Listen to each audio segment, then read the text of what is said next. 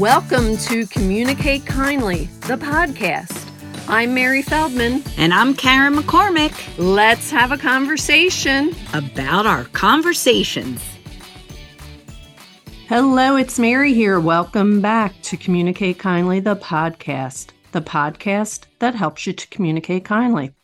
Our last episode, which was episode 26, the No Do Day, inspired my husband, Todd Feldman, to sit down with Karen and me to talk about the research that he is doing around early detection of depression. Please note that neither Todd, Karen, nor I are medical or mental health professionals. Take a listen. Hey, Karen. Mary, how are we? Oh, we are good. We are really good. So, last week, we talked about the no do day and we got started talking about the no do day because we were talking about being overwhelmed and taking time for ourselves and trying to be good to ourselves. And um, so one of our listeners listened to the podcast the day that it went out, which was last Monday. And got in touch with me to say that he has a lot to share on that topic. And that person is none other than my husband, Todd Woo! Feldman. So, Todd Feldman is joining us on the podcast this day to talk about his takeaways from the No Do Day episode. Awesome. Todd, you're always welcome on our podcast. It's it's it's uh I was looking back today about how many episodes you all have done. It's amazing. So what are we up That's... to? We're at like 27 or 28. Yes, we are. My last my last cameo is episode 11, I think it was on the uh Oh wow. The PB and J, uh peanut butter and joy. Oh so, uh, wow! We are so at every... two thousand downloads. Believe it or not. Oh my gosh, we're ready. We're ready. Um, spread the word. Get us uh, more publicity, people. We want to be go. out there making a difference. That's right.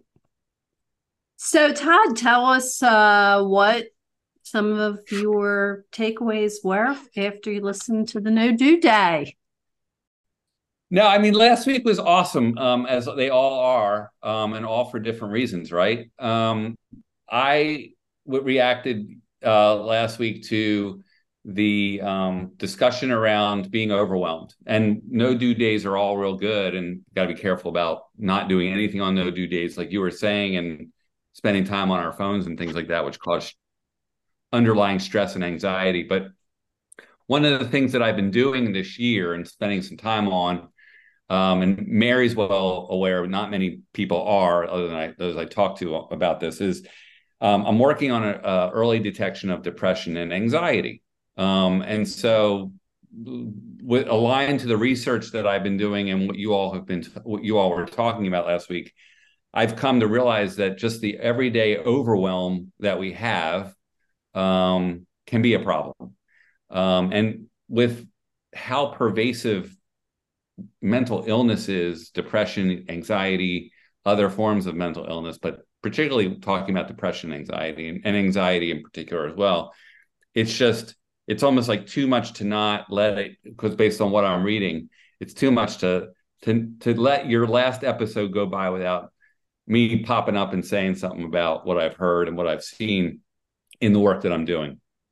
So I'll I'll uh, so th- so that's you know we'll get into it but that that that was my uh, that was the reason for my my dropping by uh on this one and and mary and i got to talking about it so it's a great reason for dropping by i like dropping by on you guys i do i love having you we had you about 10 episodes ago and now we're going from peanut butter joy to early detection of depression and anxiety. I really want to learn about this, Todd. And if we could understand it better, maybe it's going to help some of our own loved ones. Yeah. So, um, I mean, and it's related to just the everyday stresses that we have, but you know, clearly what we see as becoming call it an, a, its own epidemic or pandemic, really. I mean, in a study I have here in actually in 20 in 20 was it 2018 the world health organization it was just published in this paper but it's referring to 2018 before the pandemic depression was the second com- most common dis- disease projected by 2030 and that was wow. before the pandemic and all of the trauma and being locked away and all of us experience as a world as a globe wow. global community um, so think about think about where we are now after having a global pandemic um, it's not funny. Um, what's behind what's uh, what's behind what's number one just out of curiosity? Heart disease. Okay. Um, the wow. second after heart disease.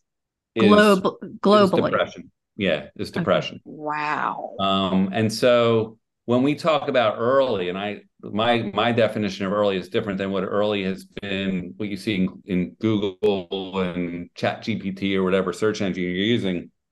Early is, you know, we, th- those definitions usually talk about the, the, the symptoms that people are, are experiencing when it's there's already a little bit too much going on and it's a little too late and they're feeling a bit of a crisis mm-hmm. going on. So early for me is like well before, like when we think about, when I think about early, I think about like we screen for cancer and we screen for heart disease. Like we look at our blood pressure at a doctor's office.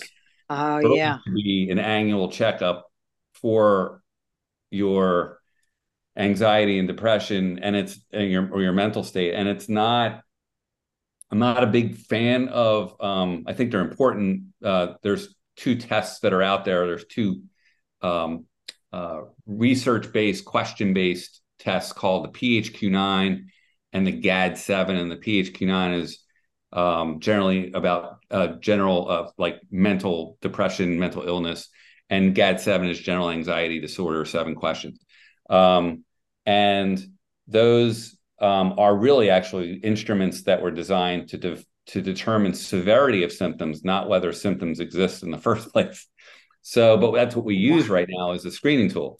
And um, so I'm looking at a biology based or biological based tool where we take the subjectivity out of it and we have an objective screening tool. Kind well, of like a blood test, Todd? Right now, so there are there's some folks that are actually doing work with blood work or blood tests, but I believe so blood tests are good. My biggest thing that I'm thinking about is it's got to be easy, low friction. We've got doctors that are also like doctors that are at capacity. When you go to your primary care physician, there's right. a reason why you only get. They have anxiety. they're they're burnout. Sure. I mean, it's a big problem in mm-hmm. healthcare.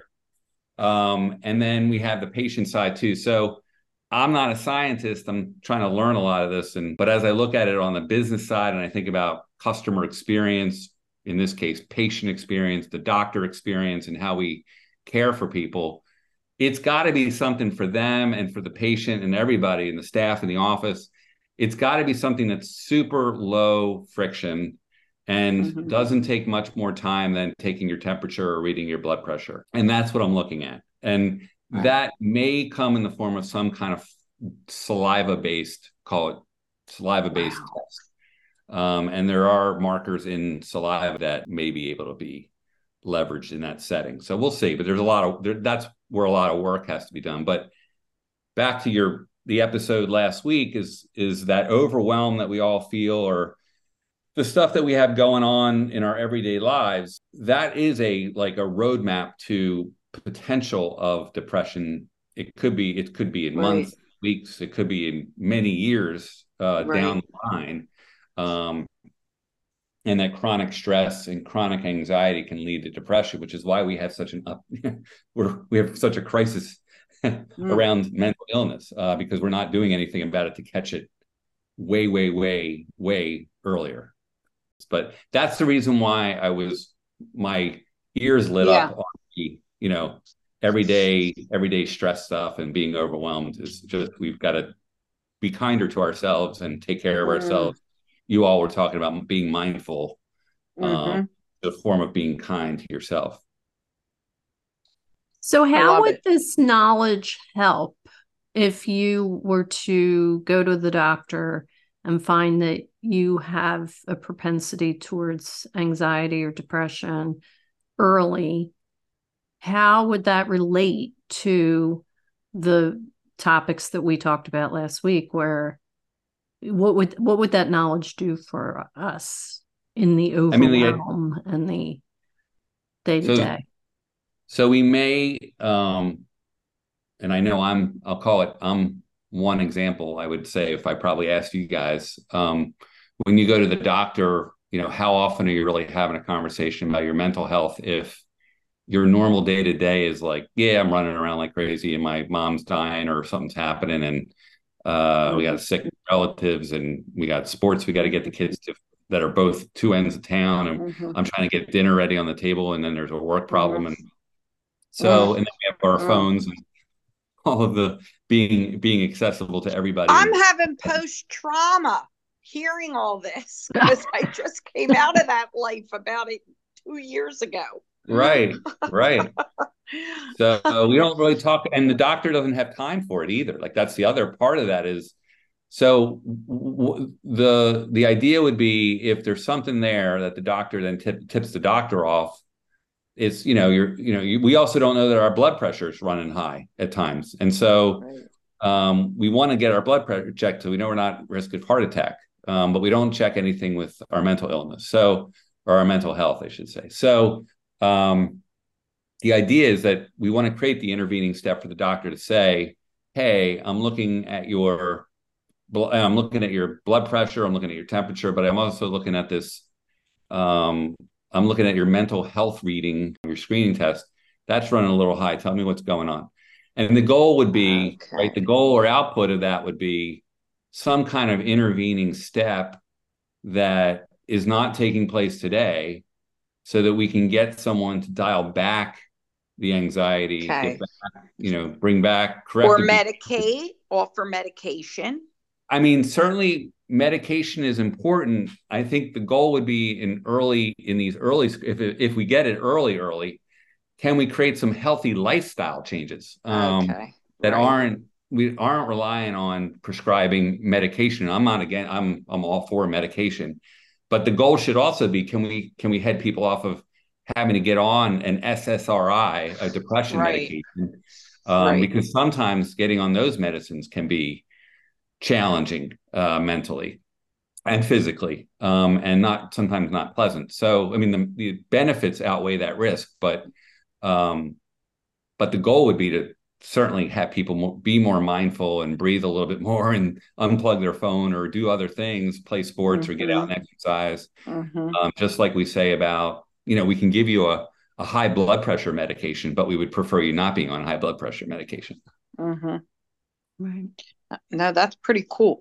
I know sometimes, depending if my doctor has time, she may ask me, and I have a woman doctor, so it's a woman to woman conversation, you know, what's going on in your life. And she, you know, especially with me, I, I actually, I'll, I'll be very um, transparent. I have high blood pressure, I have high cholesterol, and I have um, have been on an SSRI for. Am I saying it right, Todd? An SSRI yeah, I've been on that something for... reuptake inhibitor. okay, so I've been on the the anxiety medicine since my twins were born. They're 21, almost, you know, for 22 years.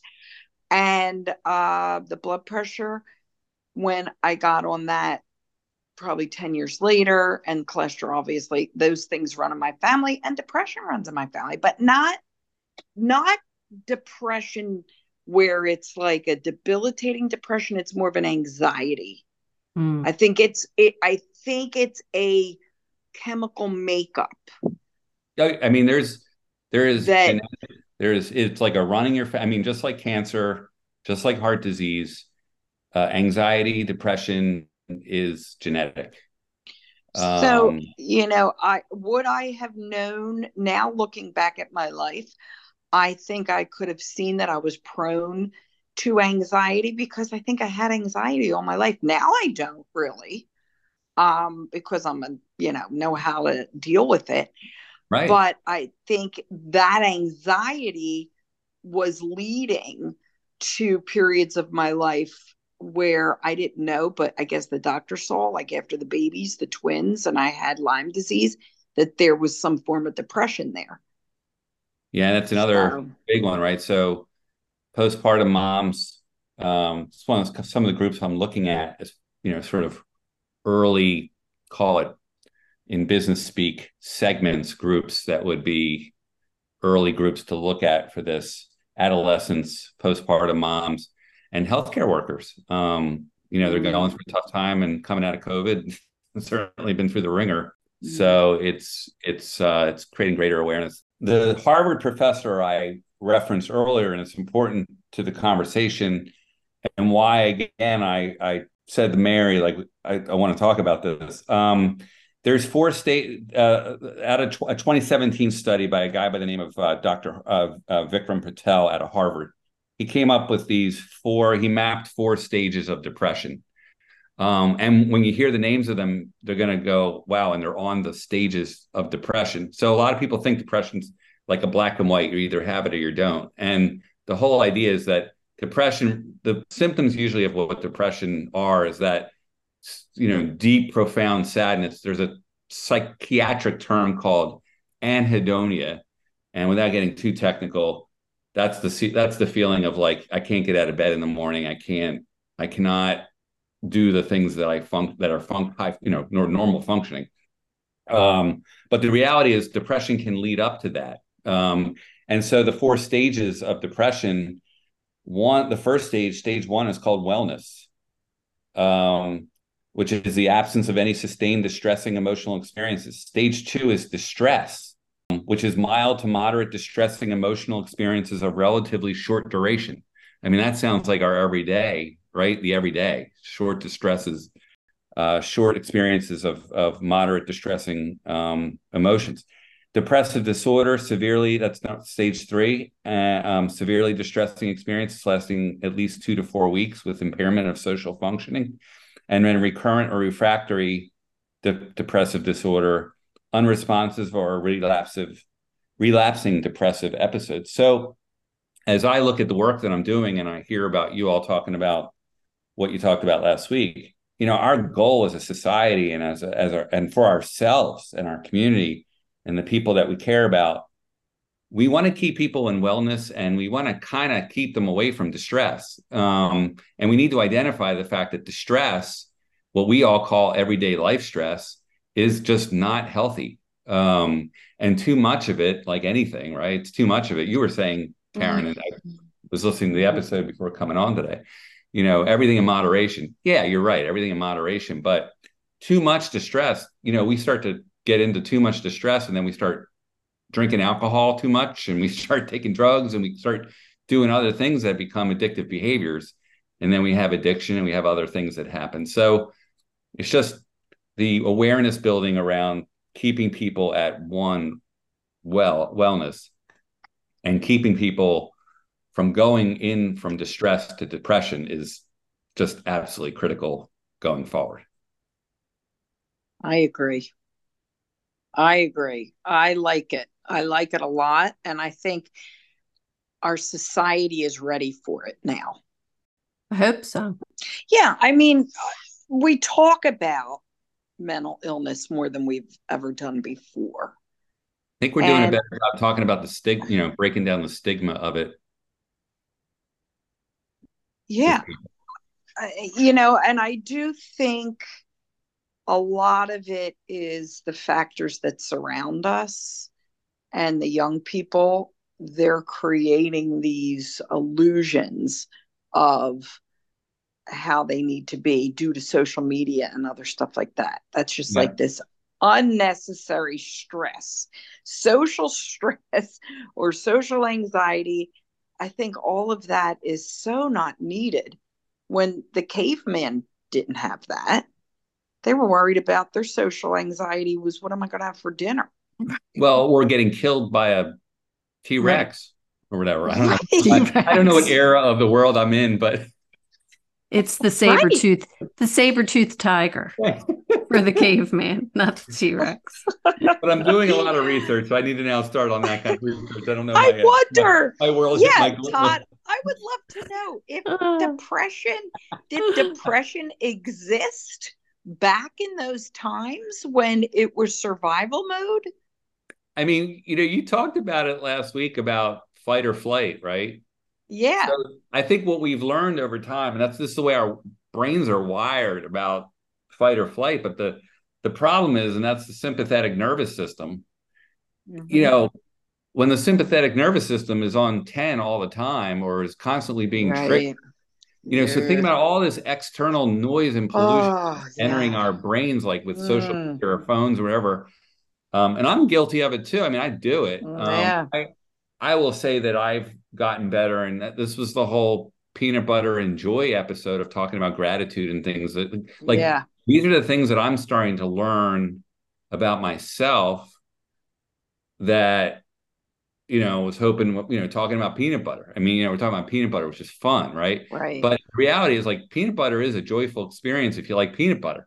And we've got to as a as a community is like embrace peanut butter if you will embrace right, gratitude right right because that's what dials down that's the stuff that dials down the sympathetic nervous system yeah. um so that's this is how we all connect you know connect all this stuff together including mindfulness and breathing and you know other yeah. things what do you got there mary no i was just going to say if you don't know what todd is referring to about peanut butter, then you want to go back to uh, episode 11. 11. Yes. Go yeah. back to episode 11 and check it out. And then you'll be up to speed on what he's talking about. Yeah. But yes, I think that um, the difference from the cavemen is that they had their stress and then it went away. And right. we have these natural reactions that are fight or flight that we're supposed to have in our system to alert us to danger. We're not constantly in danger, but our the response our body has from all the stress mm. is as if we're in danger all the time. And and uh-huh. this is where we are now like we we do have an epidemic of anxiety and depression because we are not taking the time to decompress from these stresses. I am. you are. now I am. And I am ready to I, do it too. One of these days. But I'm going to be off the treadmill. You could still do it within the overwhelming and the chaos. That's exactly right, and that's yes. the point of all this.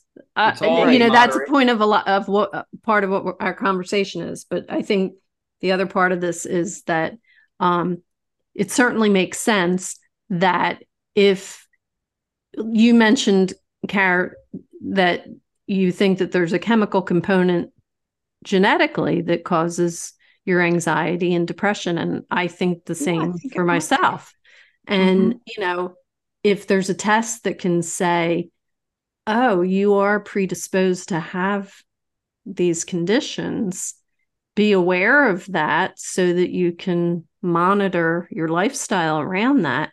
Right. Wouldn't that be an awesome right. tool to have? Right. And and I have, you know, I think i I'm very open about this that I've been on the quote unquote the couch a lot of times in my life i started mm-hmm. working on myself in my 20s yeah my mid to early my mid to late 20s and, I think it's um, why we're such good friends because we were both we've both been on this journey since we've yes. known each other. Like really, yes. and we did we didn't think each other was weird. We we were like, oh my gosh, you're you're like that too. right. When I and uh, and I remember, you know, getting um a counselor or a, a psychologist, I guess it was. And on paper, when you do these questions, it showed that I had anxiety. And, um, but I don't know if I would have done that if I didn't feel not myself. Mm-hmm. And I think females tend to be a little bit more aggressive with their um their awareness with their mind and body. And I don't know if um, males have the luxury of that or if it presents differently. You know, with women, we could just say, oh, our hormones or mm-hmm. our kids or pregnancy. Um, and, and I've realized that sometimes depression shows up in ways that I wouldn't have known it to show up with other, you know, people. You could still be laughing and smiling and being jolly. Sure. But you could still be depressed. Absolutely. Right. Yes. And you know, one, as I've talked to more people about um, what I'm working on, and you know, I'm pretty candid about it when I'm talking to people. My own journey with depression is what led me to work on this. So as I talk to people about this, and I am pretty open about it at this point because my story is part of what I'm starting. Sure. Um, the amount of people, and it is overwhelming to me, how many people then turn back to me, and I'm in a professional setting, we're having a conversation about business, sure. talking about the idea and how do we work together, or whatever it is. And they share their experience or a loved one or something, mm-hmm. but a lot of it's them. Um, mm-hmm. And us guys, you know, men, that's the other wild card in all this, which that's a whole other episode probably. But men right. and depression and men and talking about their feelings, um, we have a lot of work to do as as guys. Um, right. And, uh, to talk about it because you know the other thing is like statistics show that more women have depression and mental illness right. than men. It could also just be that we are just underreported. Right. Um, Men don't talk about it. Data around that, yeah. But, you know, Women will, yeah. yeah. Women are more likely to embrace that and try to find an answer to it. I, I think right. I, I would assume that. I yeah. certainly don't. I'm not a professional in that, but I think that's probably the case. Mm-hmm. But you know what, like Kara, like you said about um, reaching out for help, going to a psychiatrist or a psychologist because you're not feeling well. But what if you kind of knew that that was a possibility before you started to not feel well? Right. You then know? maybe you would say. So, uh, my point too was I had several different counselors or psychologists throughout my journey, and, and the last was a life coach. And um, all of them were just phenomenal. And I remember the one was a woman who made me stop and think about where my life was going. And the minute I would get off of my routine or I would get off of the Karen plan, she would stop me and say, Be careful. That's going to lead to mm-hmm. your habits or. Mm-hmm. And I still trust me, I still don't follow all of it, but I'm aware of it. Mm-hmm. So, like, if I know um, I'm, you know, not taking care of myself in the way of keep my house clean, laundry, exercise, food store, like all the basic stuff that works for me to stay balanced. If I am like involved in a project or when I was in business and I would put all that stuff on hold to accomplish another task then I was taking my eye off of myself. And it would lead to me feeling exhausted, which is depression or anxiety or whatever it is. But, you know, yeah, I mean, it's a, sorry, Mary, it's an energy suck. Mm-hmm.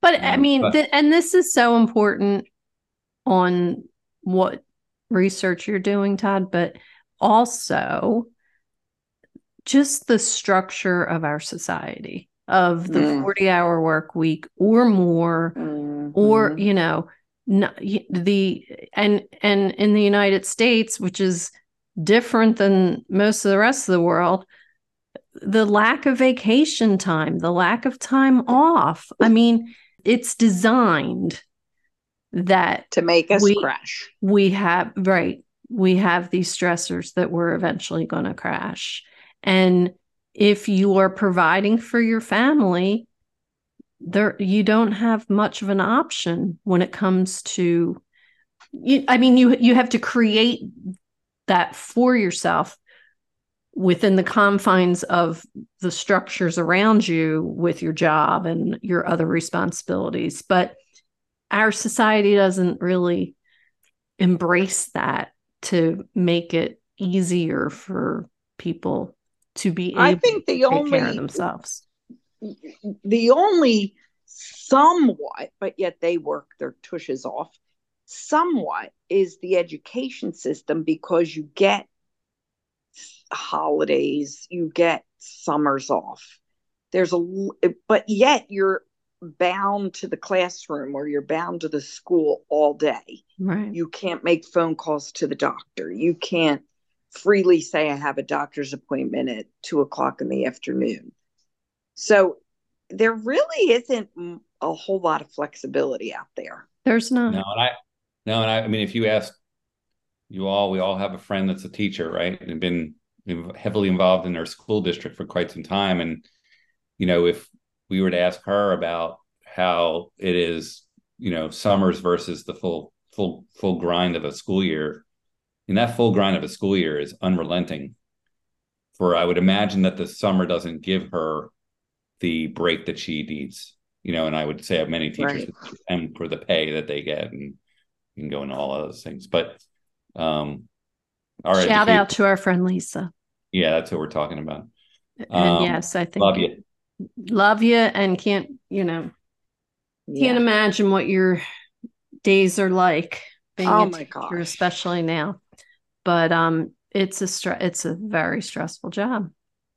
And yeah, you do get you get that time off in the summer, but boy, at what cost for the rest of the school year? Right. So, what so, what country lives the best with the work family balance? Is it like Sweden or something like that? I think those Nordic countries tend to have it better. Yeah. Than than we do. Yeah. I think and are they Norway, as... Sweden, I think they have it figured See, out and, a little and, better than we do. And what right. about European cities in general? Aren't they better than we are? Mm, yeah. Yeah. I mean, they're not as materialistic as we are either. There's the other pressure we put on ourselves. Right. Yeah. Right. Because you know, then you got to keep working. You got to keep making money for the this and the that and the that and the Joneses. My grandfather always said, don't keep up with the Joneses. and I think he had a damn good point. Absolutely. Yep. Yep. So. For what? For for what? For us to be stressed out and depressed and filled with yeah. anxiety and it's not worth it. It's not no, worth it. I want to be a I want to be a caveman living a no do day. With no T Rexes or saber tooth tigers nearby. Todd, keep us posted on the research and and this endeavor, the product, if and when it comes, and how we can be a part of getting tested. Well, it's going to be a while. it's one of the things I'm learning. Like, healthcare system is slower than any other industry I've ever been a part of. Which, um, mm. so I had a guy today say to me, you know, what you normally are used to is probably two to five years. Is could be five to ten years. Um, wow. But uh, but you know, I think it's important work, and um, you know, I not heard anybody talking about early screening as being early screening. Um, yeah. Early, we think of cancer, and um, yeah, and I think part of that is just because the system, it's like the can't see the forest for the trees, right? We're so fixated on the we're at dial 10 and we can't go broader to think mm-hmm.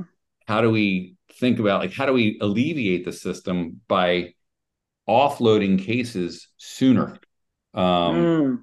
that's the other big opportunity for our healthcare system is to is if we can create more prevention this is what we're talking about um, and intervening moments then we save addiction centers perhaps we save other you know mental health professional mm-hmm. capacity and offload it to digital health solutions like the Calm app or other solutions that are out there that are mm-hmm. you, know, you, can use your voice on your phone and have it tell you how you're feeling and things like that. Like and monitor yourself uh, in a better way. And then if something becomes a problem, you go to see a therapist or a doctor or whatever. But that's that's what we're trying to do is try to create mm.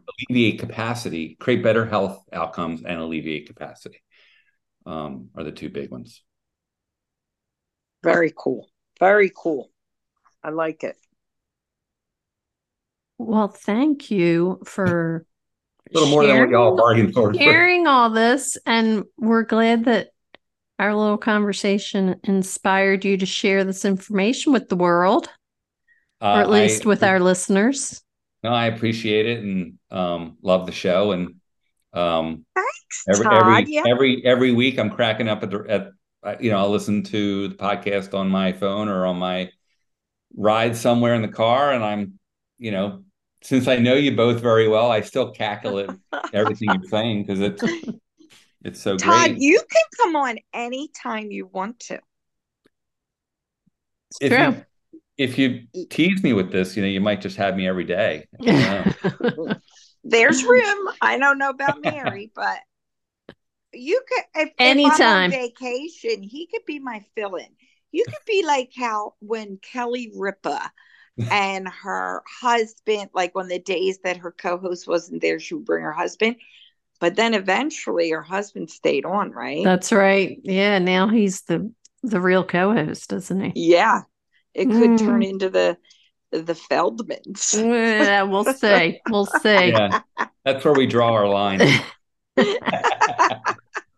oh, Todd, you're great. I loved it. I loved hearing all this. Thank you. Keep up that great work and and continue Thank to help society. You. I'll see you down the hall. see you at the dinner table. I'll see you at the dinner table. All right. Thanks, Bye, guys. Todd. We hope you enjoyed this episode. Here are the takeaways. Number one, the four stages of depression are wellness, distress, depressive disorder, and refractory depressive disorder. Todd notes that this is according to Harvard professor Dr. Vikram Patel. Number two, perhaps early detection of depression can help us to intervene early to ensure that we don't suffer symptoms. Number three, too much distress in everyday life can lead to depression. Number four, managing distress with healthy behaviors can help us to manage depression. Number five, early intervention may help improve the capacity for mental health services and care so that everyone can get the care that they need. Number six, if you feel distressed, be sure to reach out for help before it reaches the further stages of depression. In addition, Todd asked that we pass along the following very important information in that regard. If you or someone you know is struggling or in crisis, help is available. Call or text 988 or visit 988lifeline.org. Thank you for listening and let us know what you think. You can get in touch with Todd at seismicwellness.com or on Instagram at T Felds. And you'll find Karen on Instagram at Mom McCormick and me on Instagram at Mary.Feldman. And please share this episode with a friend, rate and review it so others can find it, and be sure to follow us so that you don't miss an episode. When you communicate, communicate kindly and transform the world one conversation at a time.